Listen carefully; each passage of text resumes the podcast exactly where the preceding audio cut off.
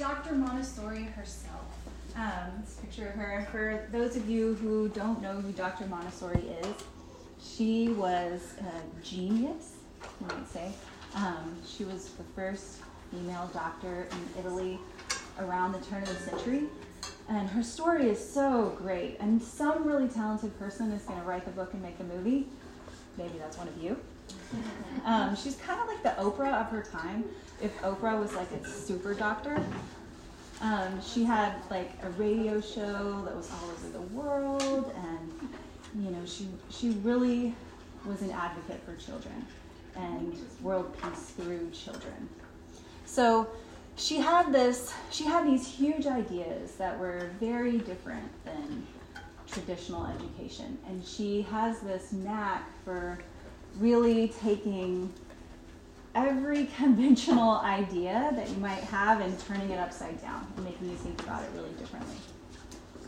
So, freedom and discipline is really the context of how we talk about setting limits with children in a Montessori context, in a human development context. Montessori is more than just a method of education, it's a way of life, it's a, it's a way of thinking about things. Um, and I still learn more every day. And every time I give this talk, I review my materials and I'm like, oh yeah, oh and this, oh and that, and there's more, and there's more, and there's more. So this is a big one. And you know, how we think about freedom and discipline really it impacts the way we raise our children as parents and teachers potentially more than anything else. It influences every decision we make, every interaction that we have, the way we see our children as good or bad, you know. Arguably, it's the most fundamental part of what we do.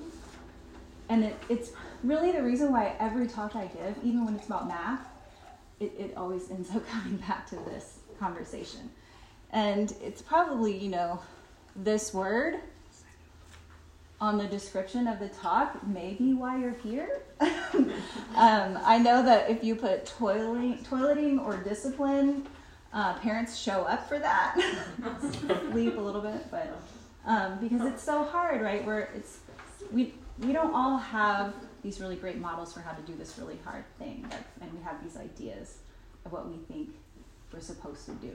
So, discipline just, you know, popcorn style, what comes to your mind?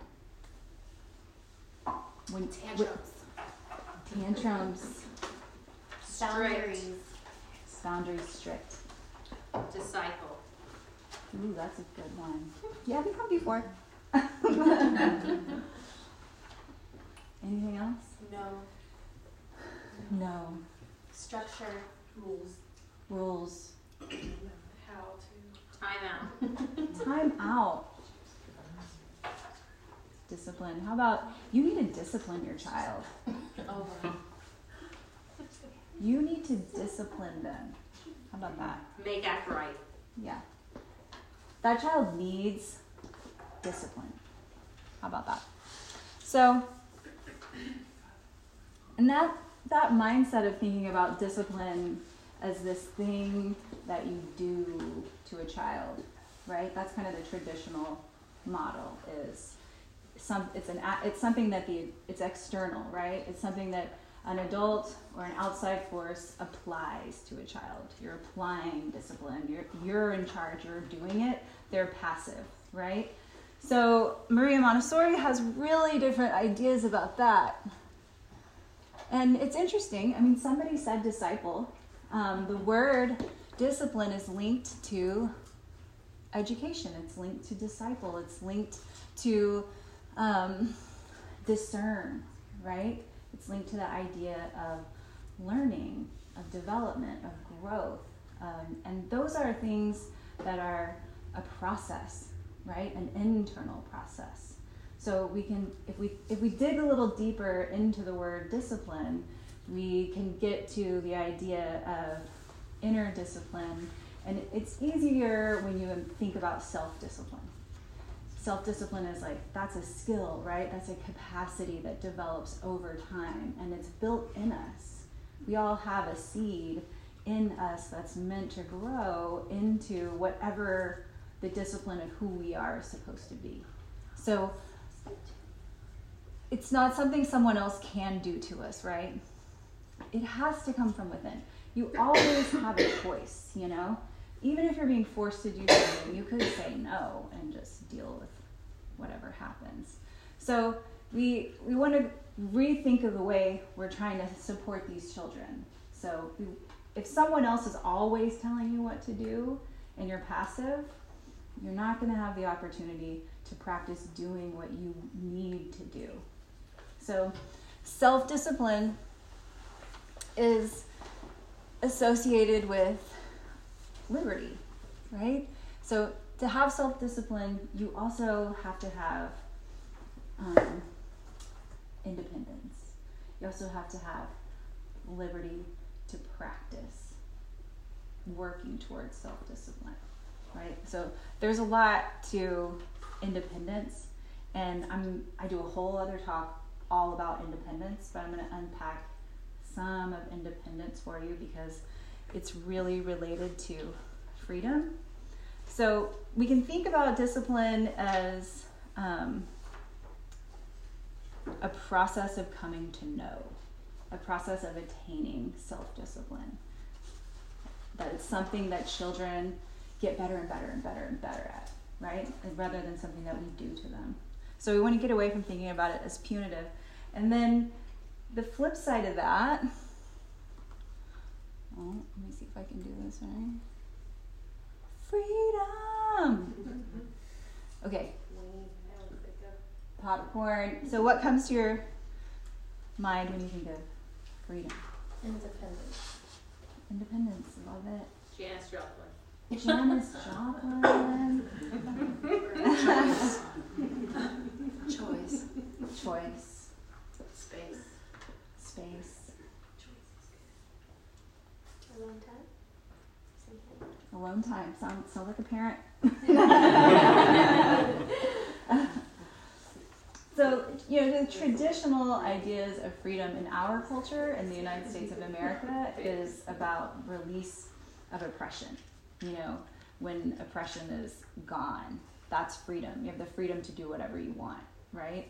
That's kind of how we think about freedom here. Like, woohoo, let's rock out, you know, like no rules, you know, that's kind of like, that's at least how my teenager thinks about freedom.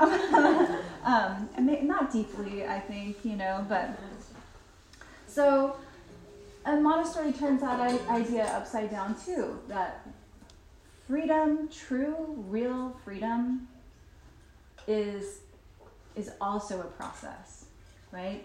Just like self-discipline, there's there's the inner discipline that we call self-discipline that's reflected in the outer discipline, right? When you have self-discipline, when you have inner discipline, then then only then can you see it from the outside.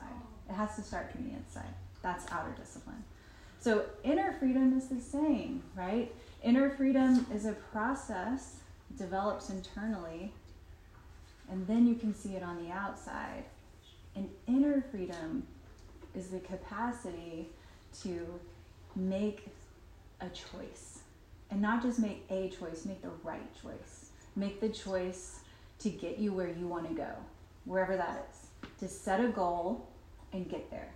That's what true freedom is.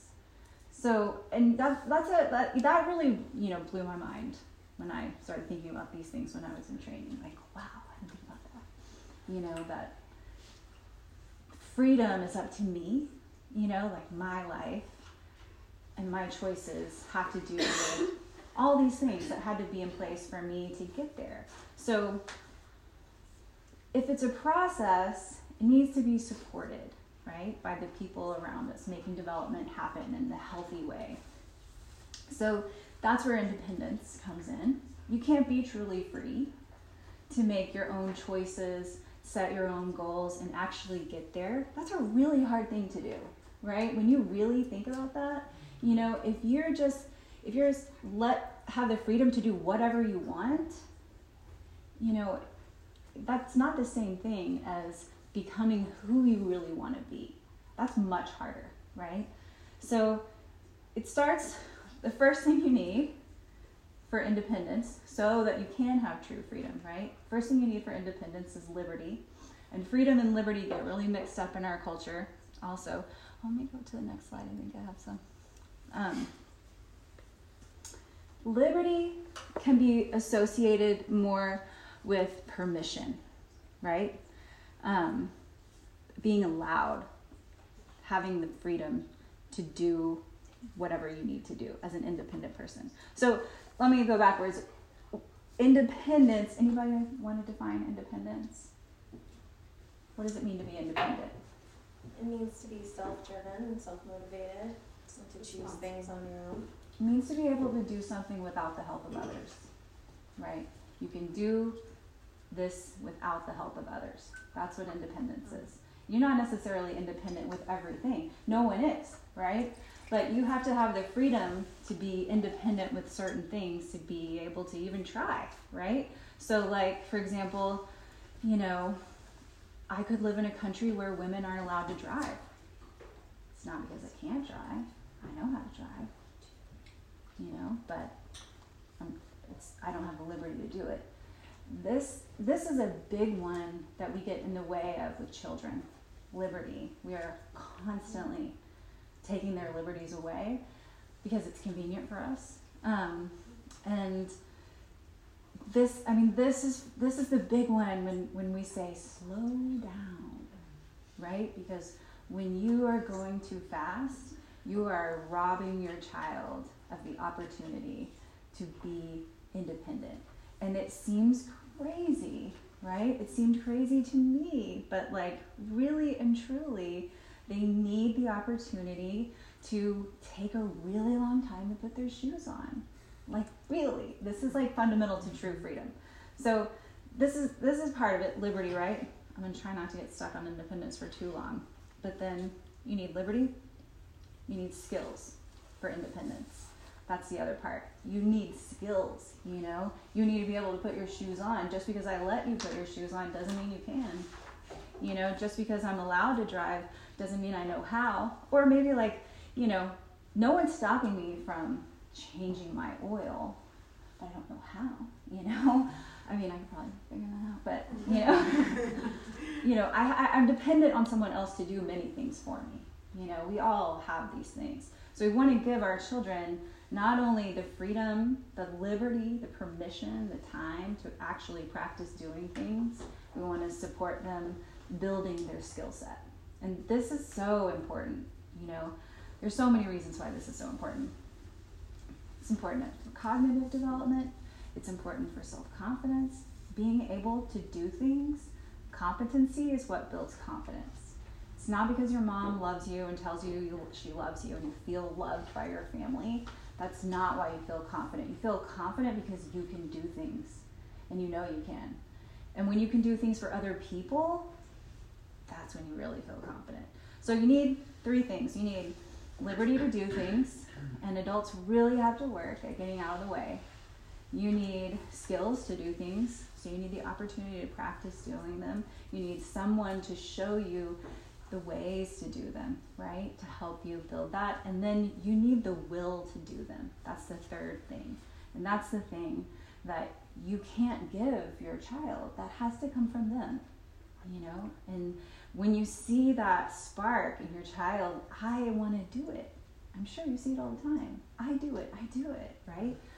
And they these things, you know, that they do it. You know, I mean, I've seen children put their shoes on, take them off. Put their shoes on, take them off. Put their shoes on, take them off. And you're like, why would you do that? Time to leave. You know, you to go, and you're just doing this over and over. That's the will, right? Like that's a beautiful moment, you know, when when they are driven to grow. Mm-hmm. You know, so when you see the the light of the will, that's the will. You know, when people tell me, "Oh, she's really strong-willed," you know, what I hear is, "Oh, she doesn't really have any limits." you know, "Oh, she's all," you know, that like she's she's driven by her senses, right? Or or he or whatever. You know, I mean, a, a really strong will that that that's a wonderful thing, and you want to cultivate, give that you know space to grow. So these are the three things you need for independence: the will to do things, the skills to do things, and the freedom, the liberty to do things. That's how you become independent. And independence is essential for true freedom, which don't we all want for our children? So it seems really obvious, you know, um, in nature, right? Like we nurture plants, you know, as best we can to unfold into the way that they're meant to be, right? And all people are the same way. And we have to recognize, you know, when they're different. They have an inner, like, an inner discipline, an inner set of rules that we need to nourish so that they can flower, you know, following their development. And sometimes their natural development doesn't look like what we thought we planted. You know, we thought we planted roses, and what's growing is a sunflower, which is really beautiful in its own way, but it may not be what we were expecting. You know, and that's when we need to check ourselves, you know, and like, am, am I am I pushing my ideas and my expectations on this child's inner discipline? You know, because that, that's an important thing to notice, and that's when our expectations can get, you know, checked and we can become really impatient or, um, you know, all those things. So that's kind of the theory for you to like hold in your brain about freedom and discipline you know that it's it's it, we're trying to create children who have the capacity for self-discipline so that they can attain true freedom and one of the ways that we support that one of the biggest ways we support that other than all the things i talked about is with limits right? So you know it doesn't mean give your child the freedom to just do whatever they want all the time right? That would be crazy you know? Like you water the plant, you know, you give it really good compost, you prepare the soil, you make sure the setting is just right, you know. You don't just like throw the seed like out on the street, you know, it's not going to grow. Mm-hmm. So we do the same things. And the limits are like, you know, they're like the road that keeps the child on track. You know, like here's here's where you're growing. You're growing within this space. I think, you know, it's like the river, it's like the banks of a river. Like the life, the vital life force is just moving through and we're trying to steer it. We're trying to keep it in a safe place. So that all sounds really great, right? You're all on board with that? Anybody have any questions about that? So this is the kind of the back the background part, the theory, so that when I give you these tools, they're easier to own. Um, so we can come back to that. If you have any questions. So this is always important to remember. People are always asking me things about this. Um, limits. The guidelines for limits are, um, you know, they they depend. It depends. You know, limits are to keep people safe, right? That's the goal. Security. They're safe, um, and they are they change depending on your level of independence and your capacity for freedom, right? Like you know, some children can handle a lot of freedom. Some children need a lot less. And some children, all children really go through phases where you give them a lot of freedom and then you rein it in because they couldn't handle it. You know, it's that like that saying, you give them just enough rope to hang themselves with, not to hang themselves with, you know, like just enough to push their edge, right? You that's up to you. So you have to be really watching and paying attention. Like maybe they are ready to, you know, walk to the mailbox and check the mail. You know, are they going to run in the street? You know, maybe i'm not. You know, maybe you, you know, you still need whatever. You know, you need the baby gate, right? At some point, you don't need the baby gate. You know, when your child's five, they can probably go up and down the stairs. So you have to check yourself, like, am I holding them back? by not allowing the freedom. You know, this is a big issue with parents today because we're all so scared. You know, we're all so freaked out and scared. You know, not enough time in nature is a huge, huge, huge, huge problem because of this, right? There's no, you know, there's there's just not children playing in the neighborhoods like there used to be. it's a play date culture, you know, right? Like when I was a kid, we just we just went outside, you know. Anyway, that's a different issue. But you you you want to it's if you want to be checking yourself, making sure that you're giving them more and more freedom as they can handle it. And then limits change, right? Depending on where you are. It's about the context. So what's safe in, in your backyard when you're with your child may not be safe on the playground at school. It may not be safe at the park. You know, it might be that you that you're like, oh yeah, this is something that you can do when I'm with you. You know, but when you're in this other place, that changes. You know, so those are things for you to keep in mind when you're trying to figure out the right limits for your family. Uh, has anyone seen this before? Yes. Um, so this is a really, a really, this is a really easy way to think about parenting. Um, and so you can see there's warmth and control on each axis, right?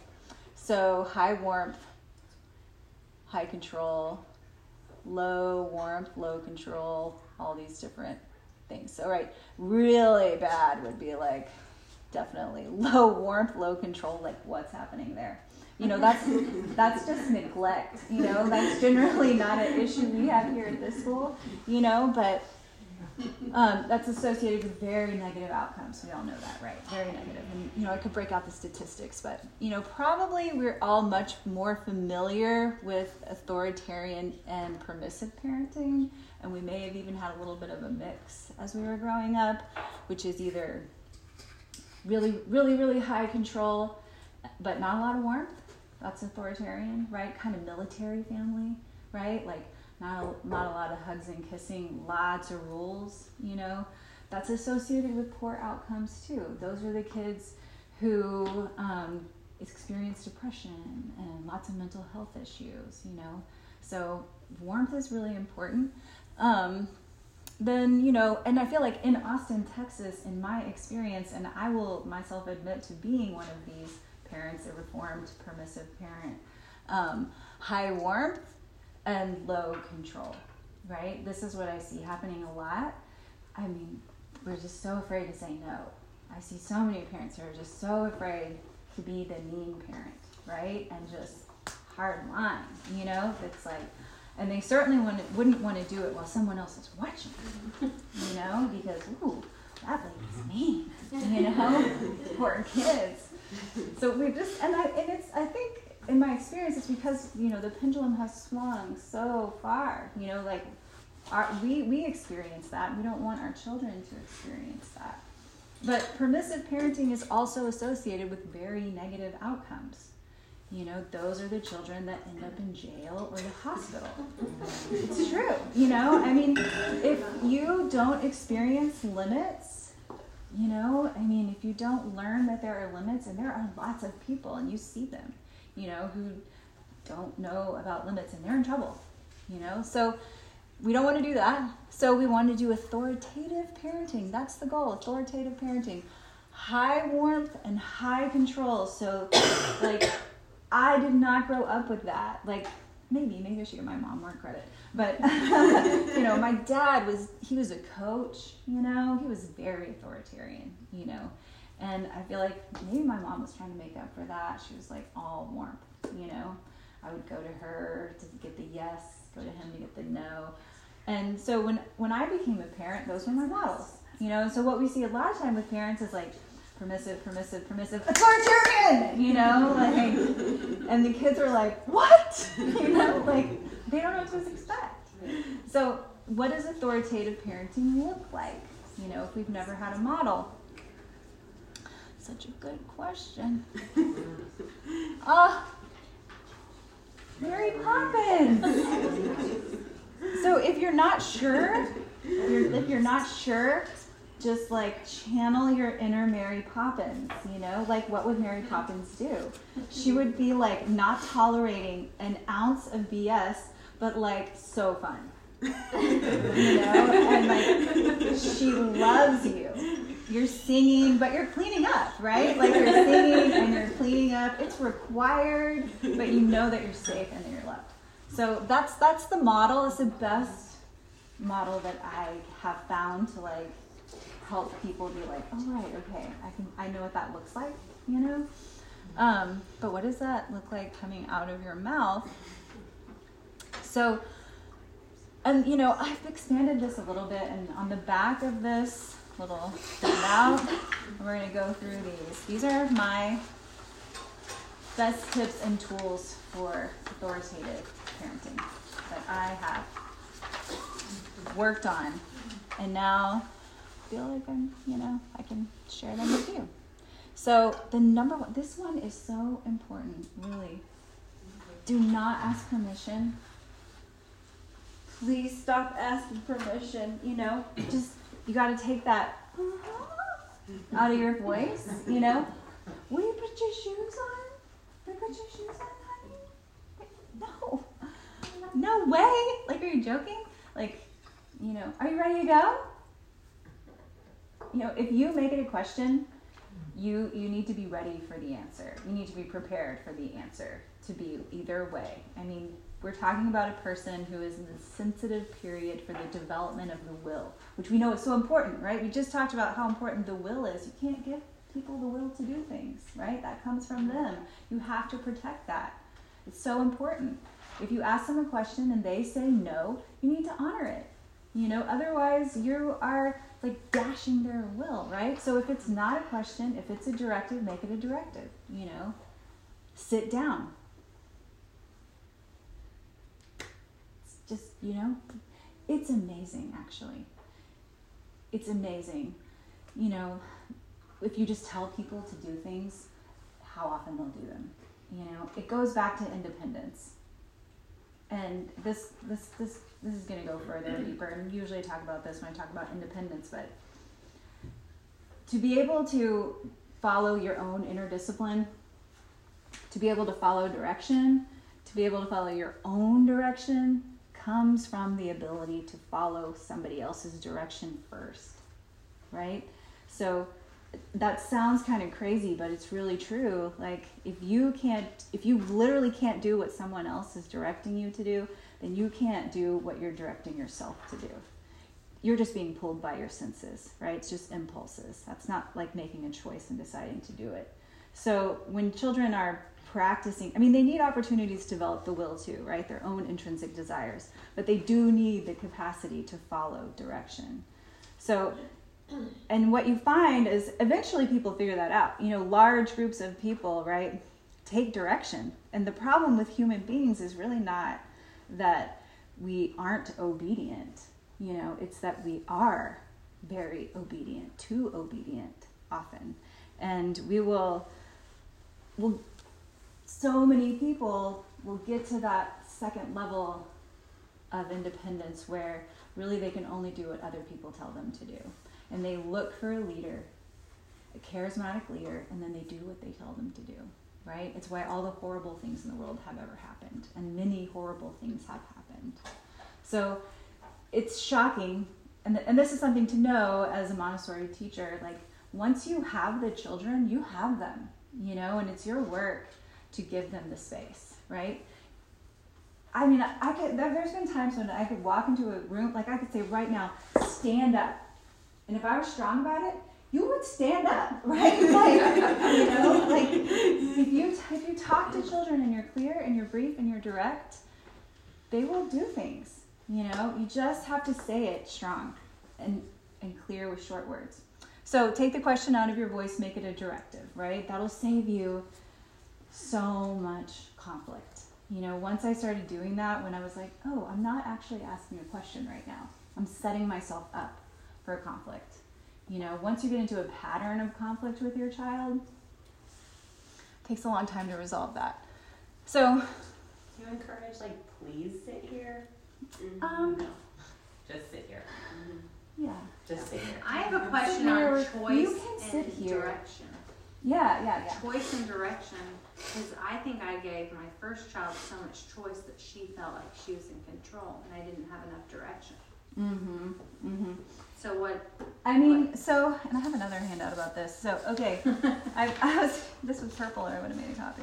So, choices are are you know part of that is I usually talk about during positive phrasing too, but I was thinking I should add tip number eight. Um, so that's it all the time, right? With a child who is they're not they don't want to do it, right? You're like, sit down, or you can sit down, and they're like, no, and you're like, um, do you want to sit down by yourself, or do you want me to help you? So you're empowering them, right? You only want to give them two options. Um, I'll To just read sit this. down, but you're Yeah. doing, you're giving them a say in whether they sit down. Right.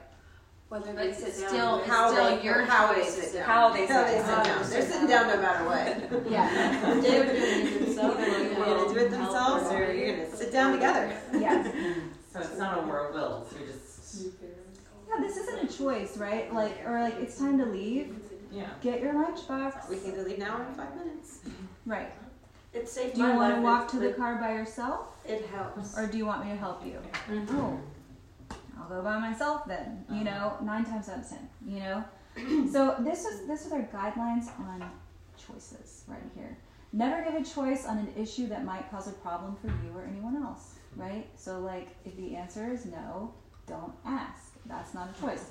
For each choice, give only two options, either of which will be okay with you. Um, if the child doesn't decide in 10 seconds, decide for him or her. That's pretty good. Yeah. That's a great one. Yeah. Like, Your Give 'em the choice over. Uh-huh. I'm making the choice. Sometimes I'll ask them twice. Um, you know, slightly clearer, you Uh-huh. know. Only give choices that fit with your value system, so that's pretty obvious, right? Here's some examples. Would you like to wear your coat or carry it?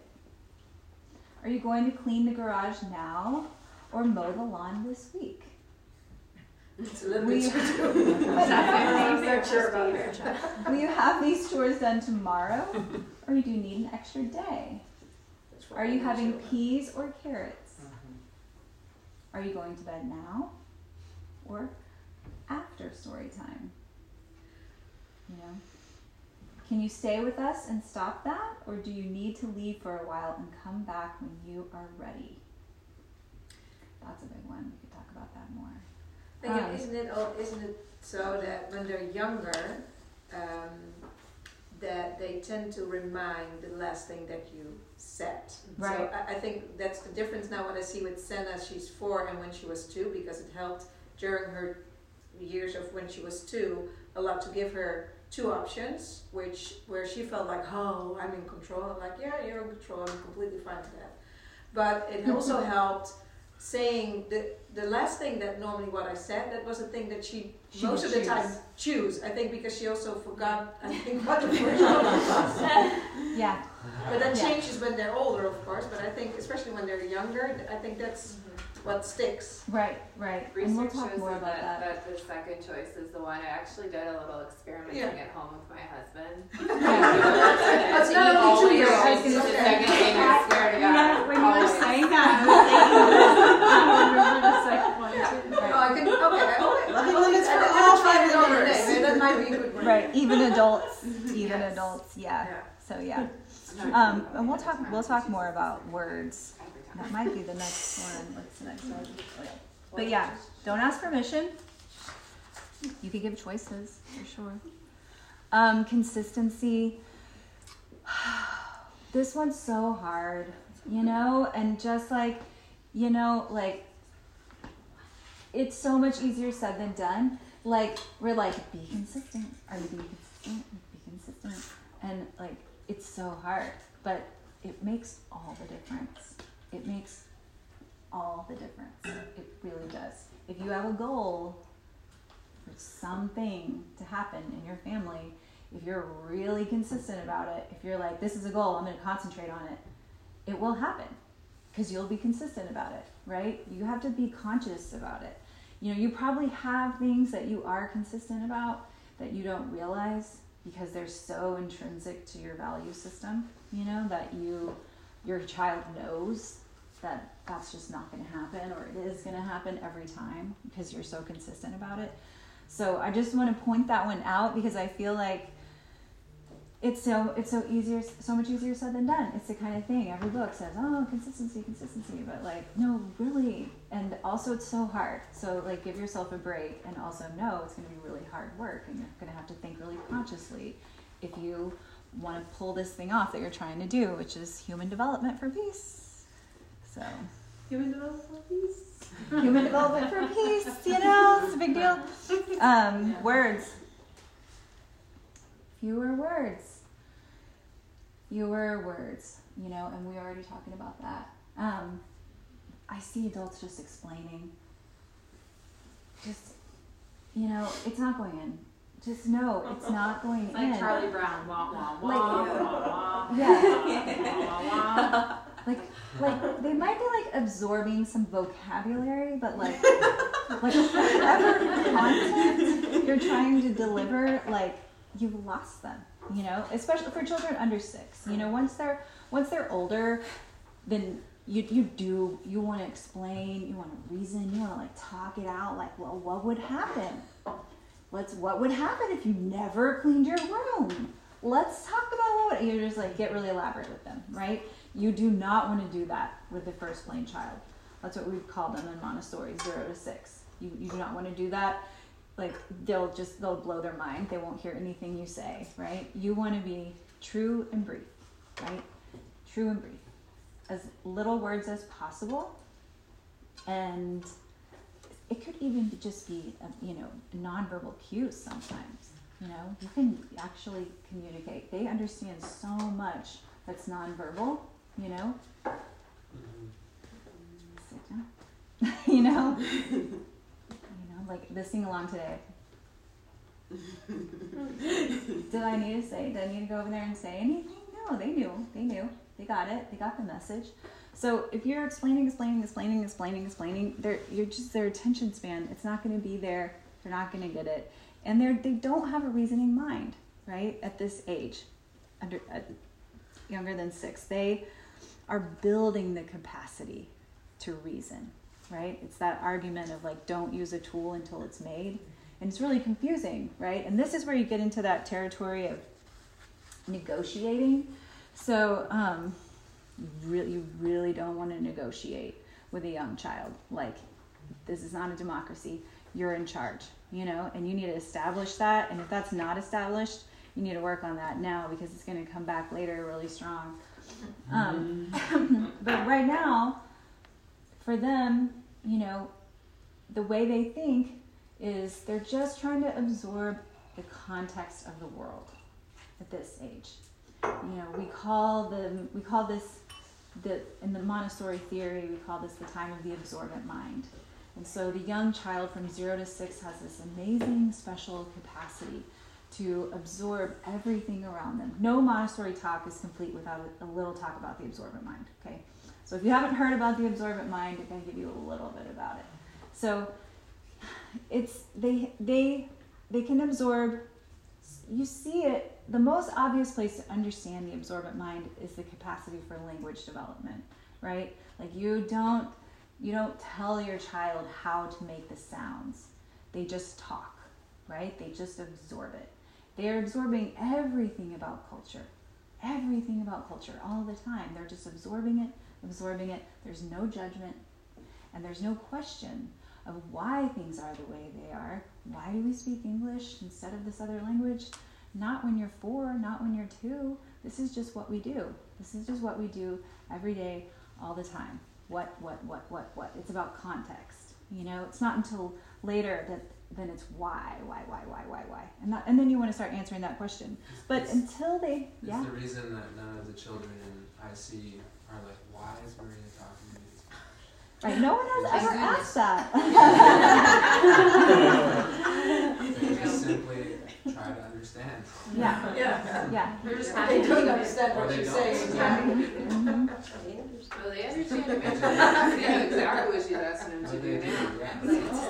yeah. yeah, the receptive language is really strong, right? Really for So for those of you who aren't don't know what we're talking about, um, Maria um, is a native Spanish speaker from Venezuela, and she speaks to the children only in Spanish. And it's awesome. You know, their receptive language is really high. Some of them are starting to say things too. Yeah. across campus. I mean, I speak to all of them in in uh, in, in Spanish, and they see me, you know, speaking in English with other with the other teachers. But the moment I see them, I speak with, to them in Spanish, and they try to understand. You know, why? And sometimes, you know, they they do translate. Are you saying this? And, and I just know, you know. So. You know, they're not they're not wondering why, right? They're just taking it in. So, somebody who can't ask why is not someone to make deals with, right? Even though they might they might seem sometimes you get those really verbal kids, you know, and they're so precocious. My daughter was one of them. And you're just like, oh, we could just talk this out now. Great. So, like, you know, how about I'll give you like a scoop of ice cream and then you'll just take a bath and go to bed? And they're like, yeah. Or like, if you do this thing after school, we'll go get a treat. How many times have I heard that? You know, like, so that's a negotiation. That is there. slippery slope to who is in charge. You know, that's like, and it's really, it's really hard for them too because it's unsettling for them. Like it's, it makes them feel more insecure because they actually don't want to be in charge. They actually want you to be in charge, and they want you. They want to know that you are setting the limits and you got their back, right? But in the moment, they're they want what they want, right? And if you're telling them, if you do this, I'll give you this. They're all they're hearing is I'll give you this, right? Like they're hearing that second How do thing. you reset that after it started? I mean, you know, you're just gonna have to be prepared for probably some um, conflicts. You know, you're gonna get into that, and then you just have to be consistent. You know, and if you're consistent for long enough, they'll, So I like to say stop. like it's a democracy and we all vote for stuff, and then I'm like, wait a second, it's a dictatorship Yeah. Mm. Yep. as far as the your rules, Yeah. and you want everyone to feel mm-hmm. like good about it. But that's what I fall into that ice cream thing. Mm-hmm. Yeah, yeah, because it's it seems like it's gonna work, right? But they can't hold up their end of the bargain. Like they don't have this capacity for it, you mm-hmm. know. And then if you feel if you feel disappointed, they're gonna feel that, you know. I actually just had something to add on to that. Like I, I can give you an example, right? Okay. We wake up from nap time, we have go to the toilet, and then we have our snack. Well, some kids wake up from nap, they said, I want snack. I said, okay, you can have snack, but first we're gonna go to the toilet. I want snack. Sure, you can have snack, but first we'll go to the toilet. And so they're hearing a yes, but they're also hearing what needs to be done 1st Mm-hmm.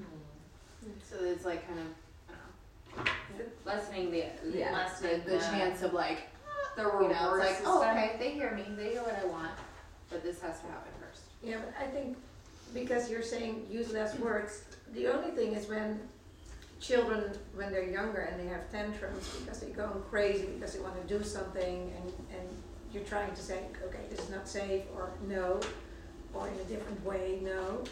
Um, but I remember with my daughter that it helped her that I explained very shortly why it was not something that we could do because if I would say no or not now or whatever, she would go crazy. And if I looked her in the eye and explained to her why we didn't do that, I didn't have the tantrum.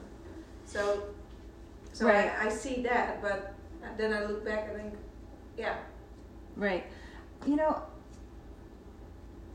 when you when you, when you're just telling them what to do, you don't want to over-explain and you don't want to negotiate.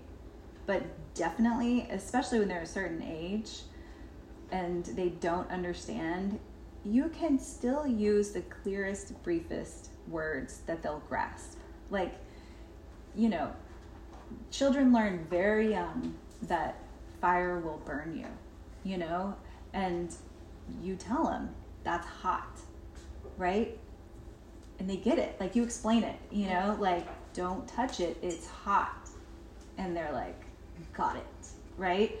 you know? So you there there are times when you do need to tell them where you can tell them why or you have to tell them why right? Like you are going to explain you know to some level and you you want to make it in a chunk that they can understand. The street is for cars not and they'll grasp it you know so it's not like you don't ever explain consequences like cause and effect to them. Mm-hmm. They don't they can't they don't necessarily internalize it all the time and they don't they definitely don't understand like bigger things you know?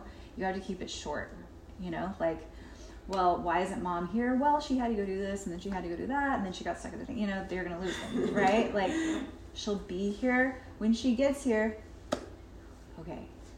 Like i can't tell you how often i say stuff like that you know like where's my mom? She's at work. Or what time is when what time is lunch? It's at the same time it is every day. You know? they're like oh okay. Cool. Got it. You know? Like it happens all the time you know? I was gonna say I think sometimes they they want to know like what's different. They want to know. They want to be able to predict Yeah. the pattern, and they're looking. They they can't figure it out if you're saying no and don't. They're right. they're wanting to know like Yeah. what is missing in their brains, and they're breaking down because they can't figure out why you would say that. Yeah. So sometimes that explanation is just filling in a gap for them rather than them, you know, being able to fully grasp it. Yeah. They just have a blank that they can't get over. Mm, They they have can't get past. They have a lot of them. That's a great lead into um, positive phrasing. Um, and next to not asking permission, this is probably the most powerful thing that I learned in the Montessori classroom is the art of saying what is instead of what isn't. And that's, I think, part of what Hedda was saying is sometimes, you know, they want to know what is, you know, and what's not is not what is, you know, which is why when you say don't run, you know, you're not really telling them what to do, you know, you're just telling them this, like, and also with the words, right, what they hear is run, right, don't run, they hear, oh, run, you know, right, and so they, they, they're, they're definitely to probably do something, you know, like, so you want to say, walk. You know, let's walk together. Hey, let's practice walking. Who wants to show me how to walk safely in the classroom? I'm looking for a volunteer. Who would like to show us how to walk safely? Who's an expert at walking safely? Wow, you're you really know how to walk safely and slowly, you know? So that's an, that's another piece is positive phrasing i think maybe sometimes can get mixed up with um, praise you know and while we're here you know talking about discipline we should also mention that you know we don't do punishments and rewards in montessori and and that that theory of that you know they're like you know like don't negotiate for treats. That doesn't mean there can't be treats right? It doesn't mean there can't just be treats in the world but like we don't do things for intrinsically. We don't encourage that. At least we try not to. We, you know i realize that there are aspects of living in the world that are naturally you know rewarding or punishing right? That does exist. But we want as much as we can to protect intrinsic motivation and encourage it which doesn't mean like go so far that you don't ever tell your kid anything good because I have known some Montessori parents who are like my friends who are like, yeah, I realized I was like never saying like positive things to my kid. Because I was trying so hard to not praise them um, because praise can be like a drug, you know, like it's addicting, right? Like um, how many times have you like and I've seen these kids who are really in a pattern of it who oh, look at my picture look at my picture they need me they want to show me every single time you know and they want that wow good girl you know good, what do you like say? good dog bad dog Like, I mean, show you picture. yeah like, yeah because i want to encourage so the idea is encouragement Okay. rather than praise so you want to get away from good dog bad dog because it's instead of it's like instead of what you did like or like this thing is good your effort is good. What you know, your process, the process is good. So like you did a drawing and you want me to check it out. I'm like, wow, you look really happy. Looks like you really enjoyed that. What do you think about it? Or I really like the way you put this blue line, squiggly line over here.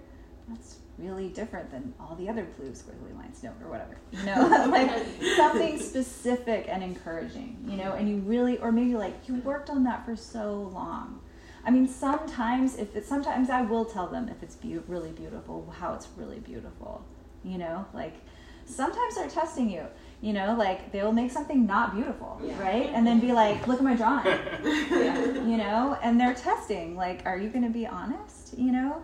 So you just, you, you, you definitely want to encourage them. I'm all about high fives, right? Like, wow, awesome.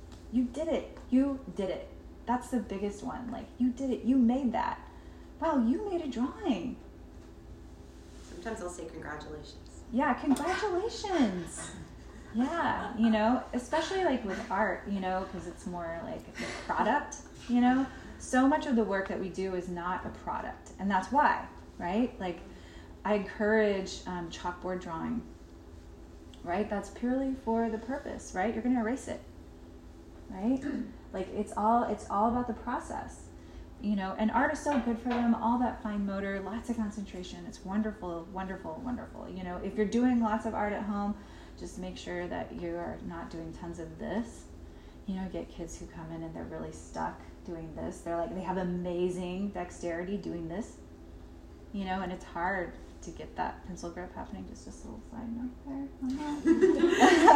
but you know, encouragement. You want to think about encouragement. Encourage, encourage, encourage instead of praise, and I, then you'll you'll be on track. You know, you just want to. That's why we don't do, do grades, right? We don't do grades in Montessori because we're not working for the A, right? We're we're working because of the joy of work and the process and the love of learning that all children have. We don't want them to start doing things that we want them to do. We want them to learn to do the things that they want to do and love it, right? That's that's that's how we avoid all the terrible things that happen or all these people who have the capacity to make choices for themselves and choose a good leader, right? That's it starts at this age. This is the time while they're in the age of the absorbent mind and there's no judgment and they're absorbing the world the way that it is and what they absorb they will incarnate into their being. You know, it's the foundation of who they are. So if they learn at this age that intrinsic motivation and choice and independence is a part of who they are, they will take that with them forever and ever. Amen. No. Except when they're teenagers. No. Um, so, oh, maybe we should practice these. So these are really life changing, really, once you've learned to practice. Um, and I know, Ariel, you probably have a ton, um, and Maria, you know. Um, don't run. What are you say? Oh, let's practice walking together. I don't shush children. I just don't do that. I feel like it's like punitive. It's like you're shushing them, you know? Like, I just don't, I just feel like it's time to listen. We're listening. You can listen. You know, it's not don't talk, it's listen, right? You're listening. Um, stop. That's a good one. Stop is something to do, you know? Stop is a great one to use instead of no, you know? Like, if you're really, if something's happening and it's not safe, stop, you know? That's a good one.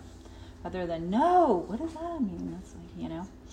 Um, you can use a soft voice. You know, let's use soft voices.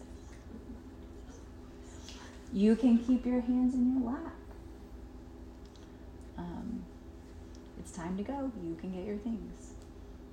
You can, you know. Those. Anybody else want to? This will change your life if you do this. Yeah. If you, I mean, really. It's a lot of you can. It's not Um, will you, it's not can you, it's you can walk. Mm-hmm. You Yeah. can put your shoes on. It's time. You Or do what I'm doing. Mm-hmm. Mm-hmm. And in a sense, that's a very, that's a very positive thing to say to someone because you believe in them. You can do this. Mm-hmm. You know, you can put your jacket on. You can. So what do you do in the situation when you have like grandparents that are like, no, yes. don't do that. Yes. like ducks on a back. You think a million dollar question. You just let it. You just let it flow. You can't change it.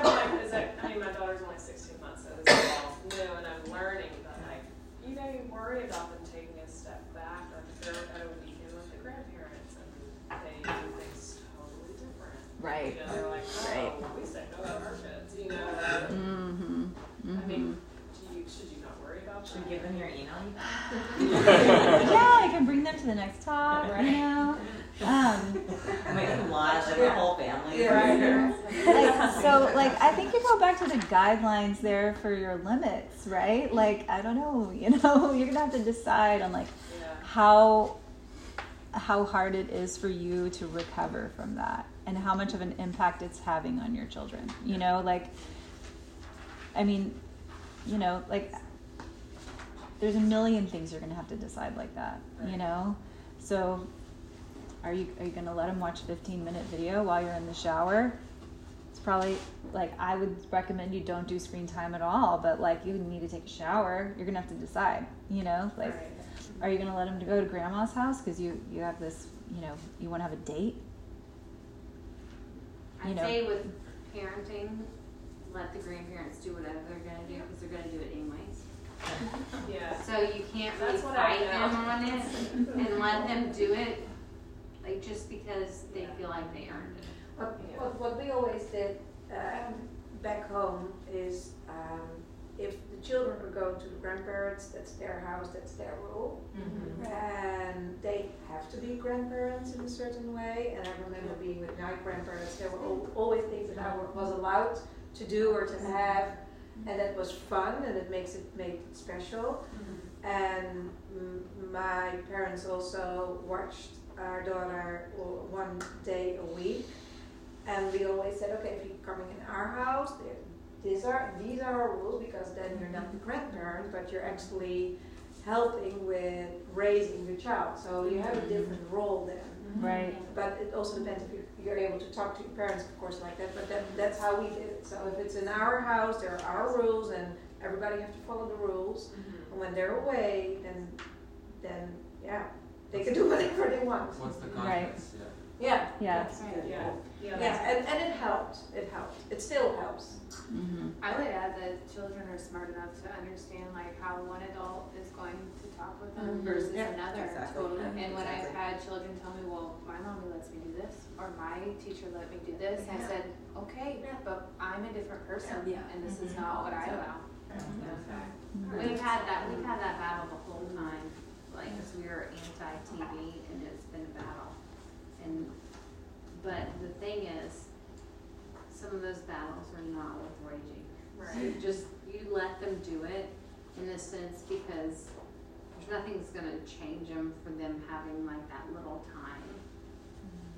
But I think you think of the bigger, like your relationship, and they want to be like some people like don't know as much as we know, and they feel like that makes them closer when they like share stuff mm-hmm. with them. Mm-hmm. So I don't want to like count that against them because they're like, mm-hmm. oh, let me do this, let me do this. And I'm like, I don't do this, but I'll let you do this. Yeah. And I think that's like something to be like, you don't have to be rigid on it Right. even though I'm rigid on it, but it's also their grandparents kind of thing. yeah Yeah, it's like you don't want to be that person. Be like, Yeah, "You have to but do it this is thing." annoying when they don't respect your wishes, but like, then you just have to throw in the towel and say you win because you're older. And it depends on, on, on what aspect. If, Right. if it's if it's something that's really defines you and being you being you as a parent, then yeah, then it's really important. There are, or of course, also things that you think, yeah, I wouldn't do it that way, but yeah, are they gonna die? No. Is it gonna Right. be very bad? Uh, no. Okay. yeah Yeah. yeah like what are the consequences Yes. going to be for Yeah. you you know can you tolerate it or not Yeah. Can you know? deal with it? right or can you tolerate it? Right like fast food Yeah. you know that was the thing with my parents like there's probably lots of things like that that you know that's a wall for you and you don't even have to think about it you know my children know i'm never going to buy them fast food that's never going to happen they don't ever ask you know but they know that my parents might you know and they'll try they'll try to get some chick-fil-a you Yeah, know my stepmom was like taking pictures the first time they took them, like eating in the car seat, which I was like, oh my god, you're eating in the car and you're eating Chick fil A. and was like, okay, everything you say doesn't matter. So I think embrace it. Yeah. They're watching your kids, just Yeah. Come down to earth when they If they're smoking cigarettes, you know, that would be Oh, yeah, different. You know, like that's the thing. Some things are gonna be like, oh, we're just not going over there. You know, like yeah. So positive phrasing, that's a big one. Natural consequences. So, and I actually, I, I passed out a handout about natural consequences this time. Logical consequences, we call them logical consequences or natural consequences instead of punishments, right? Like, there are consequences. You know, we don't believe in rewards and punishments, but that doesn't mean that everything goes. There are consequences, you know, and you are going to have to figure out like what's the right consequence for this thing. Like there does need to be a consequence. The idea is that it's not punitive, right? And like the difference between something being punitive and being a logical consequence is like um, something that's punitive is really just meant to make you feel bad, right? It's not directly associated with what you did. Would that be like, like spanking? Yeah, like spanking would definitely be punitive, right? Like they're arbitrary, you know? Punishments are arbitrary. They have no relationship to the, what the action that happened. They're not meaningful, right? So a logical consequence would be like, um, Let's practice walking because you're running in the classroom and it's unsafe. right, or even more like, yeah, head up. I was gonna say if someone throws sand in the sandbox, then they can get out of the sandbox. Yeah, They- then they're done. they're done. Yeah. Um, oh, you're done in the sandbox. You can play on the monkey bars. Yeah. You can play at the mud kitchen. Or you can try again tomorrow, right? Oh, Sand stays on the ground. There's been some spitting happening at the table. Oh. So they can go and spit in the sink because that's where liquids go. Is totally. Totally. Yeah. Um, potty words make me think you have to go to the bathroom. So you can go to the bathroom, you know?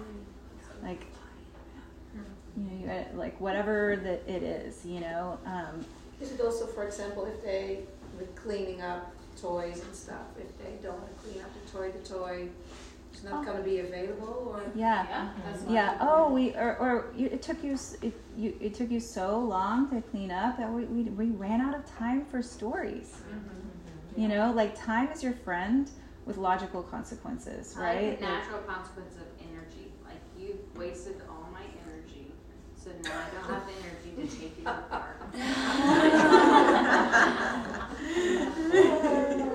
That's just next level. That's a good one. I like, like I'm gonna be so tired.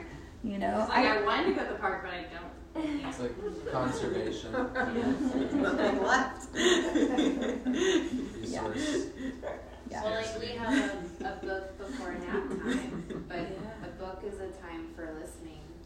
And if they're talking, then they're not able to hear me. So I said, okay, I guess you're not ready for a book. We'll move on to the next step.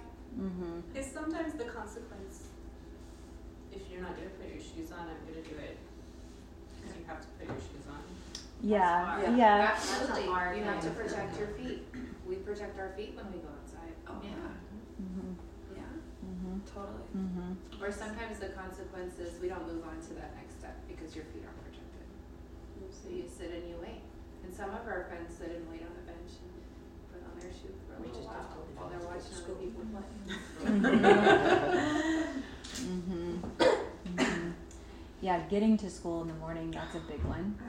Um, you know, and sometimes you can build things into the routine. Like if you are, if you're like, oh, you know, if we're at school by, you know, five minutes before, or we leave school, or say we walk to school, right? We can stop at this park and we can play for a little while. But we have to leave on time. Oh, we don't have time for that because we, whatever, we didn't do whatever, you know? So you can build things in so that it's like, oh, We don't have we don't have time for outside play. We have to go straight to school. Whatever, um, things like that. And so you just have to like, like when something happens and you you know a consequence needs to ha- consequence needs to happen, instead of timeout, you want to think about what would be meaningful, what would actually connect to this action, right? The hardest thing about natural consequences is to not be punitive with them. Yeah. Because I was using consequences as a punitive measure. Like, as far as like, you're gonna get a consequence, and then it was like a punishment Mm-hmm. instead of a natural consequence, and it was hard for me to think of when's a natural consequence versus a punitive consequence. Mm-hmm.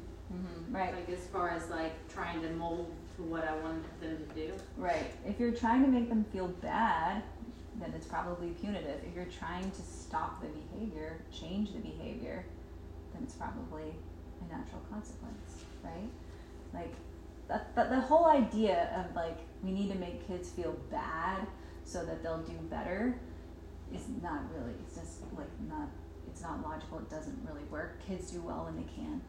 That's the belief. Kids do well when they can. And if they're not doing well, we can figure out what's going on to help set them up for success.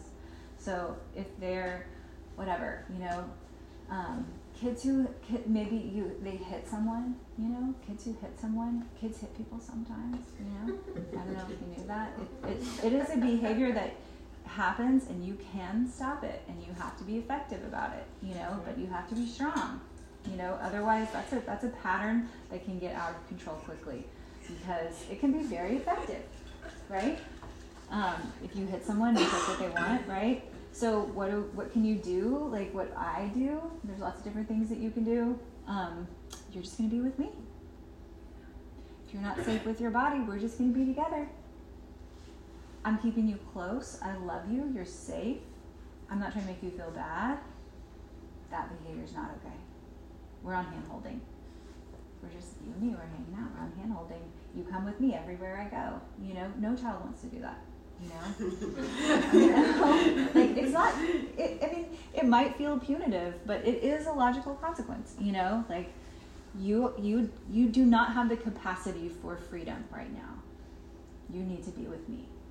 Or, you know, a big one that I would use is you have to sit at a table. He said, and the biggest one is I'm going to choose your work. Like, whoa, that's mm-hmm. like, mm-hmm. whoa. Do you want? Can you choose work, or do you need me to help you? You know, it's like, so, and, and making a choice can be really, really hard. I mean, I'll tell you, sometimes kids are like, I need you to help. I need you to help me. I don't like. I need help. I don't know. There's look at all this work on the shelf. I don't know what to choose. Yeah, and then I'm like, yeah, come on. I know the just right thing. I have an idea. I have an idea about the just right thing. You really only know the just right thing. The child really knows the just right thing, but I can help. I have lots of ideas, you know, and you're the parent and you can guide them, you know, but it's not like, um, you know, you hit someone and you're bad, you know, you're not bad. You're just not safe, and so I'm going to find a way to make you safe you know, and then you can try again. Do lots of trying again. Um, I think that brings us to the next one. Five minutes maybe it's not bad. Put they in front of us. Five minutes, perfect. So, um, I don't like your behavior. trying again, and this one I could make. This one, this could be a whole workshop. Modeling, um, model, role playing, practicing, trying again. Children need lots and lots and lots and lots of impressions of pro social behaviors. They need it over and over again. And it doesn't have to be in the moment, it can be totally out of context where you just practice doing the right thing, whatever it is. You know, it can be practicing giving a compliment, practicing how, how to say hello, practicing how to go to bed, practicing how to walk through the gate independently you know whatever you know you can practice doing those things you can model it. And you know there's so many pieces to this one i'm going to try to go fast. Um, you can give them words until they have them. You can say i don't like that. Oh. You don't like that you know instead of "Ah," you know or whatever. Like you can say i'm mad. I'm mad or i'm sad whatever you know like when they're having big feelings, it you do want to label it. You know, like you don't want to put them in a box, but you want to give them vocabulary for their feelings. You know, so you can do that with conflict resolution too. Like they'll get it, you know, if you do the I messages, you know, and so you you get in the middle of like, oh, so and so has the shovel, but I had the shovel first. You know, I want that shovel. It's my shovel. I use a green shovel, and now he has a green shovel, and there's no shovels for me, and I'm mad. I'm trying to take it, right? And I'm freaking out and I'm crying, you know. And I, now I'm coming to you, and I'm freaking out and I'm crying about it, you know. And you're like, "What's the deal? Ah, it's the shovel." And you're like, "Okay, okay, okay. Let's go talk to him about it." What could you say? You really want the shovel. What could you say? Can I have a turn? Oh, what works even better? When can I have a turn? That works amazing, you know. Oh, when I'm done. When I'm done, you can have a turn. Ama- amazing. Children are like, okay. Oh, okay, I will get a turn. It's your turn now. It will be my turn next. All of this language, you know, they need the words they're not authentic to them yet, but when you give it to them, eventually they will be, and they just practice it. And then eventually they're the older child giving the words to the younger child, helping them mediate their conflicts. Okay, modeling, that one could be more, you know, if you're really seeing behavior that you don't like, you can make a really dramatic deal about practicing the behavior that you do want to see you know, like sitting at the table. Wow, look at dad. He really knows how to sit at the table. He can sit at the table so long. Megan, can I add to that? Yeah. We just had an experience today in the IC where I had a thought of modeling inappropriate behavior so Mm. Maria could model how to respond. So if you're in a, a team situation, you know, because I, I, I preface this by saying that everyone, you know, has moments of like, maybe I, I come out of my body and I, oh, I want it, I want it, I want it, you know, just out of emotion, right? Mm-hmm. So maybe as a team, you know, I, I was reaching up and I was like, Maria, I want it, I want it. And she said, oh no, we wait. Mm-hmm. And we wait patiently. Mm-hmm. And then we'll get one. And so I said, oh. You know, so it's like kind of modeling that non-example as well, you know, to, to show how someone might react so that they can kind of like kind of see Have that a model, predict it, a you model know. for like, I want to feel like that, but I'm not gonna do that. Yeah. Right. Yeah. Because we're all, you know, we're humans. We're we're we're all going to Impatient. have this time. It's true. You know. It's true. So It's true. My trainer would say, "Be careful with modeling," and I do this sometimes too. Like I'll, I'll, because children love it when you act like a little kid too. Um, you're the teacher, you know.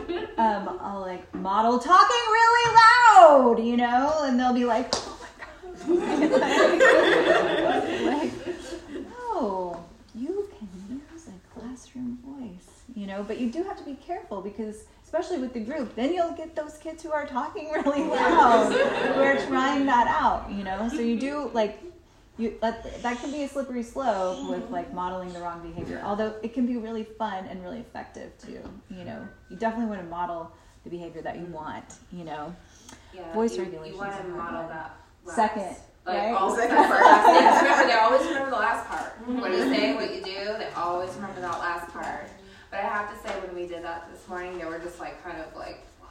Right, Yeah. doing. She knew we always, you know, we always do the right way. it will it will get their attention. It will get their attention. Or if you act like you're throwing a fit or crying, oh, they love that.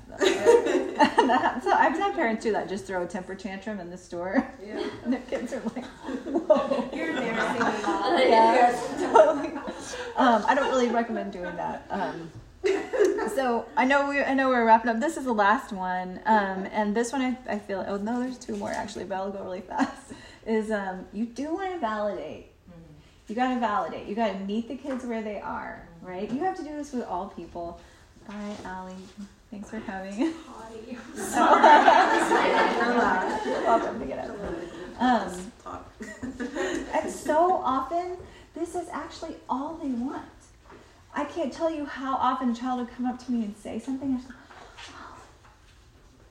Yeah, recognize their feelings. We're all humankind when we're That's it. That's all. You know, just validate, right? Like, like it's terrible. He has the green shovel. Like this is terrible news. And I'm like, oh, you really want that green shovel? Mm-hmm. Okay, no, I'm done. you know, like all the time. You know, so sometimes they're just they just want to feel seen. Mm-hmm. You know, like so often, like I miss my mom. I miss my mom. Like yes, you really miss your mom. I really miss my mom too. I say that all the time, and they're like, "You have a mom?" I'm like, "I do." You know, and they're like, "You get, you get me. You get me." You know, we're on the same team. You know, so you know, like you don't want to skip that step because if you skip that step, you, they can get stuck, and then you can't move on. You know, that's a big part of avoiding conflicts and getting stuck into power struggles. Is like you meet them where they are and then it will resolve. You know, if you skip that step, then it's like there's just they just keep waiting for you to acknowledge how terrible this is. Because in their world, this is a disaster, you know? like it's a huge deal. You know, my red coat is gone. Yeah. I left it at school. It's not here in this moment. I, I can't imagine do I can't imagine moving forward with my life. Like how can I function without this red coat? And you're just like, man, this is so hard. This is so hard. What are we going to do? You're on the same team, right? You're with them, you know? But you believe in them. You believe in them and you're sure that they're going to figure it out, right? Like, oh, this is so hard. No, I know we're going to figure it out. You have to you have to communicate to your children that you believe in them. You know, if you're this this goes to the next one is presence. Um, and this one's a hard one to explain, but like it's real, right? Like you emanate what you know what you're about, like whatever it is, like strong. You're sure. You are so sure. You are convicted, right? Like I know that this school is the right place for you. You are safe here. This is the right place. If you believe it, they will believe it. Mm-hmm. You know, and it's the same with like anything that you're trying to do, you know? If you're not sure, and you probably have things that you're not sure about, you know, they're not going to be sure about those things too. And they're going to push, you know, depending on what it is. Poker You know, if you're worried about them, if you are worried about your child, they will know it. And they will be worried too.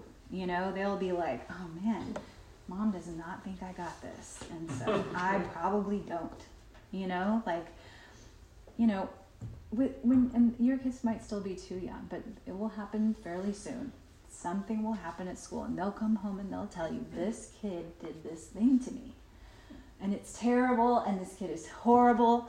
You know, it's actually their best friend. Okay, this is actually their best friend because that's why they're talking about them. You know, so they ninety percent of the time they're best friends, and there was that one time where he took the green shovel, and is like devastating, and that's what you're going to hear about, like this horrible thing that happened and you're gonna be like so empathetic and also like i know you're gonna figure this out. Like i believe in you. I i don't know i don't know what you're gonna do. We can talk about some strategies you know? But i believe that you are going to figure this out. You can do it. This is really hard but you are a person who can do hard things. You know you have to communicate that. I see parents who get so nervous, and their kids are so nervous, mm-hmm. even though they have skills and they can do things. They can. So that, that that's my last that's my last slide. Presence. So thank you. Thank you. Thank you.